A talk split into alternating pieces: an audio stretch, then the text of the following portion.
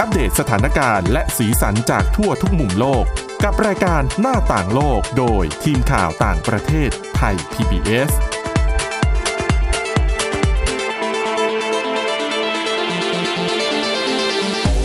สวัสดีค่ะ ต้อนรับคุณผู้ฟังเข้าสู่รายการหน้าต่างโลกนะคะ อัปเดตสถานการณ์เรื่องราวสีสันต่างๆ จากทั่วทุกมุมโลกกับทีมข่าวต่างประเทศไทย PBS เช่นเคยค่ะ ติดตามฟังกันได้ทุกที่ทุกเวลานะคะ ผ่านทางช่องทางพอดแคสต์ ค้นหาคำว่าหน้าต่างโลก หรือไปที่ www.thaipbspodcast.com ค่ะ วันนี้อยู่กับทีมงานทีมข่าวต่างประเทศไทย PBS เช่นเคยนะคะ คุณทิพย์ตะวันเทียนายพงศ์คุณอาทิตย์สุมนเรืองรัตน์สุนทรและดิฉันวินิษฐาจิตกรีค่ะ สวัสดีค่ะ สวัสดีค่ะ วันนี้มีเรื่องร้อนๆที่พลาดไม่ได้แน่นอนหนี่ไม่พ้นเรื่องของการทำประชามติของในดินแดนยูเครนที่รัสเซียไปเข้ายึดครองนะคะ ผลก็ออกมาละ แต่ก่อนจะไปถึงเรื่องนั้น ขอวกมาดูเรื่องราวที่ไม่ใกล้ไม่ไกลจากบ้านเรามากนัก ก็เป็นอีกวิกฤตหนึ่งที่หลายเดือนก่อนเราตามเรื่องนี้แบบติดติดติดติดๆๆๆเลย แต่หลังๆมาเนี้ยเหมือนพอเขาได้ผู้นำใหม่อะไรใหม่เราลืมลืมๆเขาไปหน่อยเนาะ คือข่าวก็จะอย่างนี้แหละค่ะ เป็นประเด็นเรื่องของข่าวต่างประเทศที่มักจะหมุนวนไปเรื่อยๆ จริง ๆอ่ะปัญหายังไม่จบ ค่ะ ยังคงมียังมีความพยายามของรัฐบาลในการหาทางออกอยู่เรื่อยๆ แต่ว่า แต่ว่าอ่ะประเด็นของโลกก็จะหันไปโฟกัสในเรื่องอื่นๆนะนะคะ ก็หมุนไปตลอด ค่ะ อืม อืมศรีลังกามีอะไรตอนนี้ ก็จริงๆศรีลังกานะคะ ก็เป็นหนึ่งประเทศที่เผชิญวิกฤตเศรษฐกิจมาเรื่อยๆ ซึ่งจริงๆก็เผชิญมาตั้งแต่ได้รับเอกราชจากอังกฤษใช่ไหมคะ แล้วก็เผชิญกับความยากลำบากในการอ่าเรียกว่าขาดแคลนเงินตราต่างประเทศ เพื่อนำนำเข้าอาหารแล้วก็เชื้อเพลิง เชื้อเพลิงนะคะ ซึ่งก็ภาพการประท้วงก่อนหน้านี้ เพราะว่าประชาชนเนี่ยก็กล่าวโทษว่ารัฐบาลบริหารงานผิดพลาด บริหารงานล้มเหลวนะคะ ค่ะ ก็เลยนำไปสู่ภาพของการรวมตัวประท้วง หลายๆ คนอาจจะจำได้กับภาพที่ประชาชนเนี่ยบุกเข้าไปที่ทำเนียบ อืม ประธานาธิบดี บ้านพักด้วยว่ายนงว่ายน้ ใช่ค่ะ จนต้องหนีแล้วตอนนี้ก็กลับไปแล้วนะ ำหนีจนหนีแล้วอยู่บ้านเราแล้วใช่ไหมแล้วก็กลับไปแล้ว ใช่ค่ะ ค่ะ อืม แล้วตอนนี้ก็ได้ประธานาธิบดีคนใหม่ แต่ว่าปัญหาก็ยังมีอยู่นะคะ ตอนนี้มีอีกหนึ่งประเด็นก็คือสัปดาห์ที่แล้วเนี่ยที่ศรีลังกานะคะ ขยายเวลาตัดไฟจาก 80 นาทีเป็น 140 นาที โห จาก อีกแล้ว เดี๋ยวนะแปดสิบนาทีคือหนึ่งชั่วโมง อืม ยี่สิบนาที ค่ะ เป็นหนึ่งร้อย หนึ่งร้อยยี่สิบ ก็คือสองชั่วโมง คือก่อนหน้าเนี้ยช่วงที่พีคๆเลยอะที่เป็นข่าวเลยก็คือ ตอนนั้นนี่ตัดเป็นสิบชั่วโมงเลยนะ ก็คือทั้งวันแทบไม่ได้มีไฟใช้เลยใช่ไหม ใช่ ก็ครึ่งหนึ่งอ่ะ ใช่ วันหนึ่ง ก็คือพอ 24 เขาก็คงปกติแล้วเขาก็น่าจะให้ใช้ไฟแต่ก็พูดยากอีกแล้วแหละ ว่าจะแบ่งช่วงไหน เพราะในแง่หนึ่งเนี่ย ถ้ามองว่าให้ไฟตอนกลางคืนจะได้เอามาใช้ คุณหมายถึงเขาปันส่วนกันใช่ไหม อืม เพื่อให้โหลดมันไม่เยอะในระบบใช่ไหมคะ แต่ว่า อืม อะตอนกลางวันก็ยังมีความต้องการใช้ไฟอยู่เหมือน อา กัน กาศเขาไม่ได้เย็นอะสมมติว่าบ้านที่ไม่ต้องพูดถึงเปิดแอร์เศรษฐกิจอาจจะไม่เอื้อมหน่วย พัดลมก็ต้องเปิดอะเนาะและ ใช่ ทำหุงหาอาหารต่าง คือสภาพอากาศเขาก็เหมือนประเทศเกาะอะอืม ๆ อืม ค่ะ นะคะ ค่ะทั้งนี้ทั้งนั้นก็เพราะว่าขีดความสามารถในการผลิตกระแสไฟฟ้าลดลง อืม ทีนี้ก็มีเจ้าหน้าที่ระดับสูงของหน่วยงานที่กำกับดูแลด้านสาธารณูปโภคอะค่ะ ออกมากล่าวโทษการนำเข้าน้ำมัน ที่ไม่มีคุณภาพของรัฐบาล อืม ก็คือเป็นเนี่ยว่าน้ำมันไม่มีคุณภาพก็เลยเป็นสาเหตุให้ตัดไฟนานขึ้น ค่ะ ซึ่งเขาบอกว่าถ้าน้ำมันที่นำเข้ามาเนี่ย ไม่เหมาะสมกับโรงงานไฟฟ้า ก็คือน้ำมันนำมาใช้ผลิตกระแสไฟฟ้าค่ะ แล้วที น้ำมั นี้ นไม่ดี ใช่คุณภาพไม่ดี อ๋อ แล้วก็ยังไม่สอดคล้องกับมาตรฐานด้านสิ่งแวดล้อมด้วย อืม คือจริงๆ ตอนนี้ศรีลังกาก็เป็นในลักษณะแบบมีอะไรก็เอามาใช้ก่อนหรือเปล่า ไม่ได้คิดถึงอะไรแล้ว อืม เพราะว่าก่อนหนั่นเองที่บอกไปว่า ตัดไฟนานหลายชั่วโมง ค่ะ แล้วก็พอสถานการณ์เริ่มดีขึ้น เริ่มนำเข้าน้ำมันได้ก็อ่ะเริ่มกลับมาใช้ไฟได้บ้าง แต่ว่าพอมาอันนี้ก็มาเจอเรื่องของคุณภาพน้ำมันอีกว่ามีปัญหาหรือเปล่า ค่ะ ก็ไม่รู้ว่าไปเอาน้ำมันมาจากไหนเหมือนกันแต่ปกติแล้วก็น่าจะได้มาจากอินเดียนะ ก่อนหน้านี้เห็นมีที่คุยกับรัสเซียไม่รู้ยังไงต่อ อื อ ม แต่อินเดียก็ซื้ออยู่แล้วเนาะ อืมใช่ค่ะ ค่ะ ซึ่งเขาบอกว่าถ้าซื้อน้ำมันที่ถูกต้องเหมาะสมคุณภาพดีๆเนี่ย ปัญหานี้ก็จะไม่เกิด อืม ทีนี้เขาก็บอกด้วยนะคะว่า 10%ของกระแสไฟฟ้าทั้งหมดของประเทศเนี่ย มาจากโรงไฟฟ้าดีเซล แล้วก็โรงไฟฟ้าที่ใช้น้ำมันเตาในการผลิตไฟฟ้า ค่ะ ส่วนโรงไฟฟ้าอื่นๆเนี่ยก็จะใช้พวกพลังงานน้ำพลังงานหมุนเวียน รวมไปถึงอ่าโรงไฟฟ้าถ่านหินด้วย ค่ะ ทีนี้ด้านรัฐมนตรีกระทรวงพลังงานเนี่ยเหมือนออกมาปฏิเสธนะคะบอกว่าแล้วก็ปกป้องนโยบายการนำเข้าน้ำมันดิบของรัฐบาล แล้วก็บอกว่าที่ตัดไฟนานเนี่ยเพราะว่าโรงไฟฟ้าพลังงานน้ำแห่งหนึ่งเนี่ยเสียก็เหมือนเสียหายนะคะ ก็เลยผลิตได้น้อยลง แล้วก็เป็นเรื่องของงบประมาณในการนำเข้าน้ำมันที่ไม่เพียงพอ คือไม่ได้เกี่ยวกับคุณภาพของน้ำมัน คือจะบอกว่า เขงมาแบบนี้ มันไม่พอไม่ใช่มันไม่ดีประมาณนั้น ค่ะก็เหมือนอ้างว่ามันเป็นเรื่องของงบประมาณ แต่ว่าน้ำมันอะคุณภาพดีนะ อะไรเงี้ยค่ะ แล้วเขาก็ทวีตบอกด้วยนะคะว่าอ่าบริษัทค้าปลีกน้ำมันรายใหญ่ของรัฐบาลนะคะจะดำเนินกฎหมายกับเจ้าหน้าที่คนนี้ด้วย หมายถึงจะเอาเรื่อง ใช่ เพราะว่าเหมือนไปแบบ อืม เหมือน discredit อ่า รัฐบาล ใช่ ด้วยหรือเปล่าในแง่หนึ่ง คือรัฐบาลเขาก็คงพยายามที่คือในแง่ของรัฐบาลเองก็คงพยายามจะบอกว่า เขากำลังพยายามแก้ปัญหานี้อยู่นะ หรือเปล่า อืม แต่ว่าจริง ๆ พอมีอ่าผู้นำคนใหม่คนนี้เข้ามาค่ะเขาเขาก็มีอีกหนึ่งนโยบายที่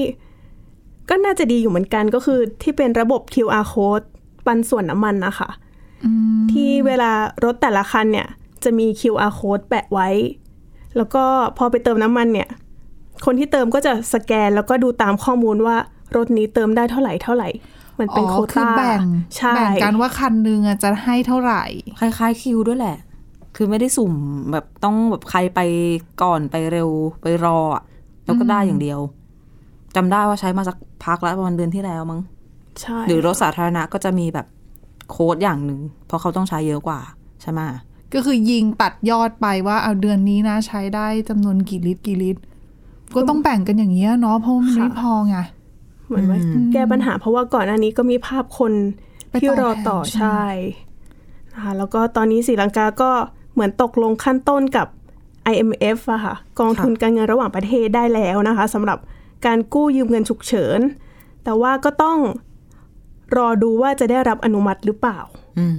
เพราะว่าก็มี ยน เงื่อนไขอื่น ๆอีก กู้แล้วกู้อีกด้วยแหละ ค่ะ แล้วคือเหมือนได้ข่าวว่าพยายามที่จะเจรจากับจีนเพื่อขอไอ้นะ ปรับโครงสร้างหนี้ก็ไม่รู้ว่าจีนจะยอมมากน้อยแค่ไหนนะ นี่ซ้ำนี่ซ้อนนะคะ คือเรื่องของเงินน่ะ มันแก้ยากจริง ๆนะคะ ปัญหาที่แก้ไม่ตกในยุคนี้ เพราะว่ายุคสงคราม อ๋อใช่ หลา ค่ะ ยประเทศก็เจอปัญหาคล้าย ๆ กัน โอ้ใช่แล้วยิ่งมามองเรื่องปัญหาเรื่องของค่าเงินตอนนี้นะ โอ้โห เจ็บ หลายชาตินี่ค่าเงินนี่ลงต่ำสุดในรอบหลายปีเลยนะ แบบทำสถิติกันใหญ่เลยเนาะทั้ง ใช่ค่ะ ปอนด์ทั้งอะไร ใช่ค่ะ คนที่ยิ้มก็เป็นสหรัฐนั่นแหละ แข่งค่านะคะ ในขณะที่คนอื่นอ่อนกันหมดทั้งตาราง ว่าแล้วก็ชวนคุยเรื่องสงครามกันต่ออไม่ได้เกี่ยวกับการสู้รบโดยตรง แต่เกี่ยวกับอนาคต ใช่ ของยูเครน ดิฉันว่าก็น่ากังวลนะ เพราะว่า คือถ้าถามมุมมองส่วนตัวดิฉันมองว่าการลงประชามติผนวกรวมกับรัสเซียของสี่ภูมิภาคทางตะวันออก แล้วก็ตอนใต้ของยูเครนเนี่ยอาจจะส่งผลทำให้อาจจะเป็นการสู้รบอีกเฟสหนึ่งเลยได้หรือเปล่า เพราะหลังจากนี้ต้องมาจับตาดูกันให้ดีว่าสถานการณ์มันจะเป็นยังไง เพราะว่าสี่ภูมิภาคเนี้ย คืออ่ะมีที่ไหนบ้างล่ะ ลูฮันส์ โดเนสซัปปอริเซีย แล้วก็เคอร์ซอน ค่ะ ลูฮันส์เนี่ย ยึดไปเกือบหมดแล้วมั้งคะ ดิฉันว่าน่าจะแบบ 98%แล้วมั้งที่รัสเซียยึดได้ อันเนี้ยอาจจะไม่ค่อยมีปัญหาสักเท่าไหร่ ถึงแม้จะยังมีการสู้รบ แต่ว่าในพื้นที่อย่างเคอร์ซอนอย่างเงี้ย อืม เคอร์ซอนยึดได้เยอะจริง แต่ว่าเขาบอกว่าปฏิบัติการโต้กลับของยูเครนเองที่หนักหน่วงในพื้นที่แถบนั้นเนี่ย ก็น่าจับตามองไม่น้อย แล้วชาวยูเครนในเคอร์ซอนเหมือนไม่ได้ ไม่ได้เหมือนในโดเนสกับลูฮันส์อันนั้นคือ ถูก โปรรัสเซีย อ่า แต่ในเคอร์ซอนคนไม่ได้โปรขนาดนั้นอะ ใช่ คือถ้าใครยังจำกันได้เนี่ย เคอร์ซอนเป็นจุดที่ถูกยึดได้ตั้งแต่วันแรก ๆ ที่รัสเซียเปิดปฏิบัติการเลยนะ ค่ะ แต่ถึงยึดได้ เอารถถังเข้าไปแล้วเนี่ย ทหารเข้าไปแล้วเนี่ย ยังเห็นภาพคนยูเครนออกมารวมตัวประท้วงกันอยู่เรื่อย ใช่ใช่ ๆ ประท้วงแบบประท้วงจริงจัง ป เลย ระท้ว นะ งไล่อ่ะ เอออแล้วคือในระยะหลังๆอะช่วงหนึ่งที่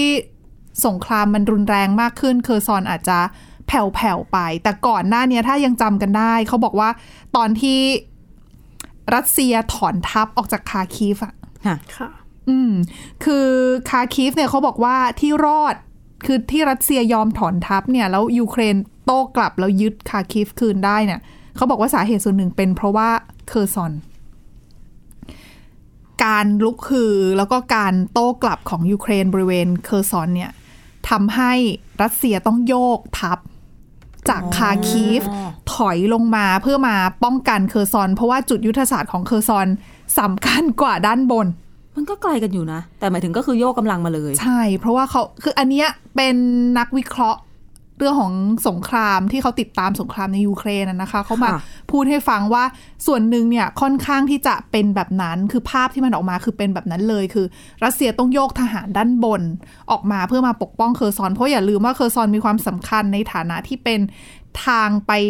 อ่าไครเมีย ค่ะ แล้วก็อาจจะขยายพื้นที่ต่อลงมาทางด้านล่างทางโอเดสซาได้ด้วย ดังนั้นเนี่ยจุดเนี้ยสำคัญ รัสเซียเลยต้องถอนกลับมาเพื่อมาป้องกัน ตรงเคอร์ซอน คาคีฟก็เลยโดนยึดคืนไป ค่ะ อืมอ่ะเคอร์ซอนก็ยังต้องจับตามองแล้วโดเนส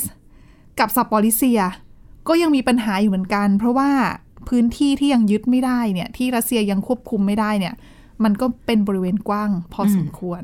ดังนั้นเนี่ยยูเครนอาจจะเปิดปฏิบัติการอะไรหรือเปล่าเราก็ไม่รู้ไง อืม แล้วถ้าสมมติว่ารัสเซียประกาศผนวกรวมไปเรียบร้อยแล้วเนี่ย รัสเซียก็จะมองว่าตัวเองมีความชอบธรรมในการที่จะปกป้องดินแดนของตัวเองหรือเปล่า อ๋อ เพราะว่าเขาเคยบอกไว้ว่า ถ้าเกิดว่าการโจมตีของยูเครนเนี่ยล่วงล้ำดินแดนของรัสเซียเขาจะตอบโต้แบบรุนแรงใช่ไหม แล้วคือก่อนหน้าเนี้ย คือเราก็จะเห็นว่าการสู้รบระหว่างรัสเซียกับยูเครนเนี่ยยูเครนใช้อาวุธของตะวันตกใช่ไหมแต่ส่วนใหญ่เวลาใช้โจมตีก็โจมตีอยู่ในดินแดนของยูเครนเอง คือรัสเซียมาบุกยูเครน ก็คือแบบแค่ตั้งรับอย่างเดียว ใช่ อาจจะมีบางส่วนที่ยูเครนใช้อาวุธของตะวันตก แล้วยิงข้ามฝั่งไปทางรัสเซีย แต่คือมันก็ยังไม่ได้รุนแรงขนาดที่ว่าจะเป็นแบบเต็มรูปแบบไง ค่ะ แต่หลายคนมองว่าแล้วถ้ารัสเซียผนวกรวมสี่ดินแดนนี้ปั๊บพื้นที่สี่สี่จุดเนี้ยยังเป็นพื้นที่สู้รบอยู่แล้วยูเครนก็ยังใช้อาวุธตะวันตกในการโจมตี โต้ไปมากับรัสเซียอยู่เนี่ย อืม การทำแบบเนี้ยรัสเซียจะอ้างว่ามันคือการยั่วยุหรือเปล่า ก็ อาจจะทำให้ ก็มองได้นะ เออค่ะรัสเซียอาจจะมองได้ว่าอาจจะใช้คือมุมมองของรัสเซียก็จะมองว่า ชาติตะวันตกเนโตโจมตีรัสเซียหรือเปล่า ค่ะ แล้วถ้าเป็นอย่างเงี้ย รัสเซียอาจจะใช้อะไรรุนแรงมากขึ้นในการโต้กลับหรือเปล่า ซึ่งรวมถึงนิวเคลียร์ด้วยนะ ค่ะ ในแง่นี้ อืม อืม ก็เลยหลายคนแสดงความกังวล เพราะว่าเหมือนล่าสุดมี เจ้าหน้าที่ระดับสูงของรัสเซียออกมาขู่เรื่องนิวเคลียร์อีกรอบหนึ่ง อืม พูดหลายครั้งมากจริง ๆ มีอีกแล้วอ่ะ ที่เป็นแบบบอกว่าพร้อมจะใช้อาวุธเชิงเชิงๆเนี่ย อืม คือหลายคนก็บอกเหมือนกันนะคะว่าถ้าสมมติว่ารัสเซียจะใช้เนี่ยหนึ่งรัสเซียอาจจะใช้เพื่อขู่ยูเครน ค่ะ ให้ยอมเจรจาสองคือใช้เพื่อให้ชาติตะวันตกแล้วก็เนโตแตกกันเอง เอ่ออให้ยูเครนเจรจาเนี่ยเพื่อจะจบสงครามใช่ไหม ใช่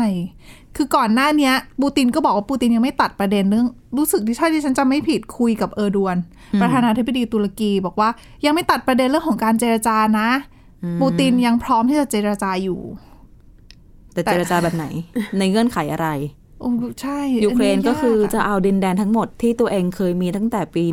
1991 คงไว้อย่างเดิม อะโอ้ยากเลย ซึ่งอันนั้ เย นก็ต้องรวมถึงไครเมียด้วยใช่ไหม ถูก เออ คือดิฉันว่าเป็นไปได้ยากมากแล้วกรณีของสี่ภูมิภาคกับใครเมียเอง คือถ้าไปดูในพื้นที่นะ ก็ไม่เหมือนกันอีกอะสถานการณ์ที่เกิดขึ้นในพื้นที่ เพราะว่าบางคนเขาอาจจะเอาเรื่องของการผนวกรวมสี่ภูมิภาคนี้ไปเทียบกับการผนวกรวมใครเมียเมื่อปี 2014 อืม แต่สถานการณ์มันไม่ไม่เหมือนกันเลย เพราะหนึ่งพื้นที่ในไครเมียเนี่ย คือไครเมียเป็นเป็นจุดที่ตั้งแต่สมัยสหภาพโซเวียตตอนนั้นเนี่ยรัสเซียโยกพลเมืองของตัวเองอะชาวรัสเซีย ไปอยู่ที่ไครเมีย อืม ดังนั้นเนี่ยคนที่อยู่ที่ไครเมียเป็นเชื้อสายรัสเซีย ไม่ต้ บา อง ง คน พูดถึงว่าโปรรัสเซียไหม เป็นคน อ่า รัสเซียเลย ใช่ คือส่วนใหญ่คนที่ส่วนใหญ่ที่อยู่ในไครเมียเนี่ยเป็นชาเป็นเชื้อสายรัสเซียรัสเซียน ดังนั้นเนี่ยการที่ตอนนั้นปูตินเลือกที่จะ ไปผนวกรวมกับเอ่อไครเมียเข้ามากับรัสเซียเนี่ย บางคนก็เลยมองว่าค่อนข้างราบรื่นหรือเปล่า อืม กว่าราบรื่นกว่าในสี่ภูมิภาคนี้แน่ๆ เพราะอย่างน้อยเขาก็เป็นเชื้อสายรัสเซียซะเยอะ ค่ะ หนึ่งไม่ใช่ไม่ได้นับแค่พูดรัสเซียนะสองคือตอนนั้นตะวันตกปล่อยไง แบบว่ายอม ชาติตะวันตกอย่างมากตอนนั้น ดิฉันว่าก็แค่คว่ำบาตรแบบไม่ค่อยจริงจังอะไรสักเท่าไหร่นัก แต่มันก็ไม่ แห ได้ ละ เป็นสงครามเต็มรูปแบบเหมือนตอนนี้ใช่ไหมท่าทีที่เขาโต้ตอบ เพราะ ก็ ว่า เลย ตะ ไม่ วัน เหมือน ตก กัน ไม่ได้ช่วย ไม่ได้ส่งอาวุธอะไรมากมายเหมือนสมัยนี้ไง แต่ส่ง ดิฉันไม่แน่ใจนะ อาจจะมีสนับสนุนบางส่วน แต่ว่าไม่เหมือนเดี๋ยวนี้อ่ะ อืม แน่ๆคือเยอรมันเอ่ยชาติชาติ อ๋อ ยุโรปตะวันตกอ่ะ ที่รอบนี้ส่งอ่ะ รอบนั้นไม่ได้ส่งอ่ะ ค่ะ เออดังนั้นเนี่ยหลาย ๆ คนก็เลยมองว่าเออมันไม่เหมือนมันเทียบกันไม่ได้อะดังนั้นเนี่ยถ้าปูตินจะมาใช้แผนเดิมกับตอนไครเมียเนี่ย สถานการณ์มันอาจจะไม่ได้ ไม่ได้ง่ายแบบสมัยนั้นอืมแล้วก็อาจจะมีโอกาสที่จะลุกลามบานปลายได้ ซึ่งการใช้นิวเคลียร์เนี่ยก็คือปูตินบอกว่าไม่ได้ขู่เล่น ๆ นะ นักวิเคราะห์บางคนก็เลยออกมาประเมินว่าอาจจะใช้แบบ เป็นอาวุธนิวเคลียร์ในเชิงที่ว่าแบบขนาดเล็กลงไหมเป็นเชิงยุทธวิธี คือจำกัดแล้วก็หวังผลแบบระยะไม่ไม่ไกลมาก ค่ะ เพื่ออย่างที่บอกว่าเพื่อแค่ขู่แล้วก็ทำให้นาโต้แตกคอกันว่า จะเจรจาไม่เจรจาจะเอายังไงต่อกันไปดีนี่อะไรเงี้ย แต่ว่าถึงแม้ว่าจะเป็นนิวเคลียร์ที่เป็นเชิงยุทธวิธีก็ไม่ได้รับประกันนะคะว่าจะไม่อันตราย คือ นิวเคลียร์คือนิวเคลียร์ ก็ต้องบอกว่าปูตินต้องพยายามแบบเกาะเก้าอี้ไว้เหมือนกันใช่ไหมเพราะว่าทุกอย่างที่เกิดขึ้นตอนนี้ อืม การโต้กลับ เอยสถานการณ์สงคราม การระดมกำลังพลกระแสต่อต้านจากประชาชน เขาก็ต้องพยายามแก้เกมแหละมันก็คือเกมสงคราม เกมหนึ่ง เพียงแต่ว่ามันมันคือความสูญเสียที่มันเกิดขึ้นสำหรับการสู้รบที่ที่ดำเนินมานะคะ มันก็คือความสูญเสียแหละเพราะว่าแน่นอนว่าการเรียกระดมกำลังพลสำรองของปูตินเมื่อปลายสัปดาห์ที่แล้วอะ่ะเราเห็นการประท้วงเยอะมากนะคะ แล้วก็ จับไปเป็นพันๆคนแล้วมั้งตอนเนี้ย สองพันกว่าละ อืม คนออกนอกประเทศมียอดรวมเข้ามาล่าสุดเมื่อวันพุธ อืม คือเกือบสองแสนคนแล้วนะคะ โอ้โห คือรวมทั้งหมดนะ รวมเอ่อจอร์เจีย ฟินแลนด์ คาซัคสถาน มองโกเลีย โอ้โห ตัวเลขแบบอย่างจอร์เจียก็จะเยอะหน่อยอาคาซัคสถานน่าจะสักเก้าหมื่นกว่าเกือบแสน จอร์เจียประมาณ ถ้าจะไม่ผิดห้าหมื่นหกหมื่นฟินแลนด์สักสี่หมื่นมองโกเลียน้อยหน่อยไกลสักสามพันอะไรประมาณนี้ นี่คือตัวเลขอัปเดตแบบในช่วงสัปดาห์เดียวนะ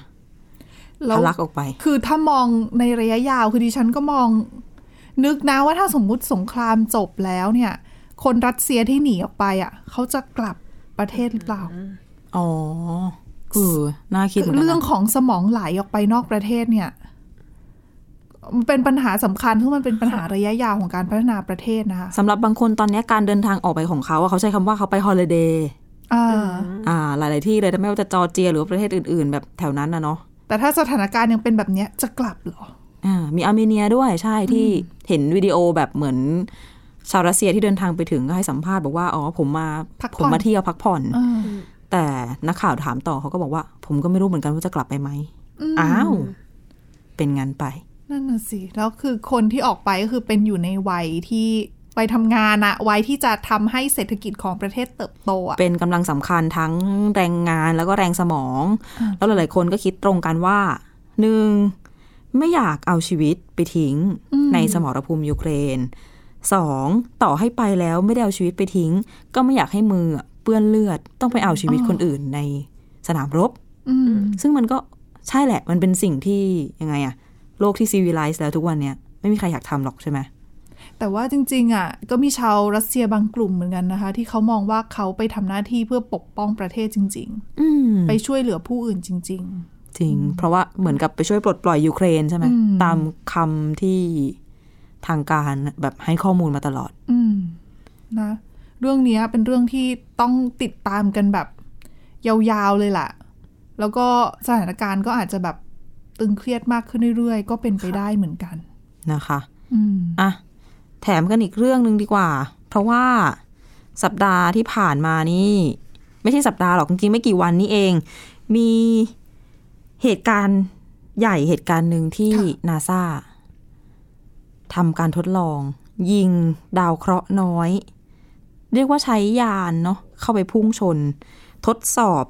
เปลี่ยนทิศทางดาวเคราะห์น้อยนะคะ อันนี้หลายคนเห็นแล้วอาจจะบอกว่า นึกว่าดูภาพยนตร์อยู่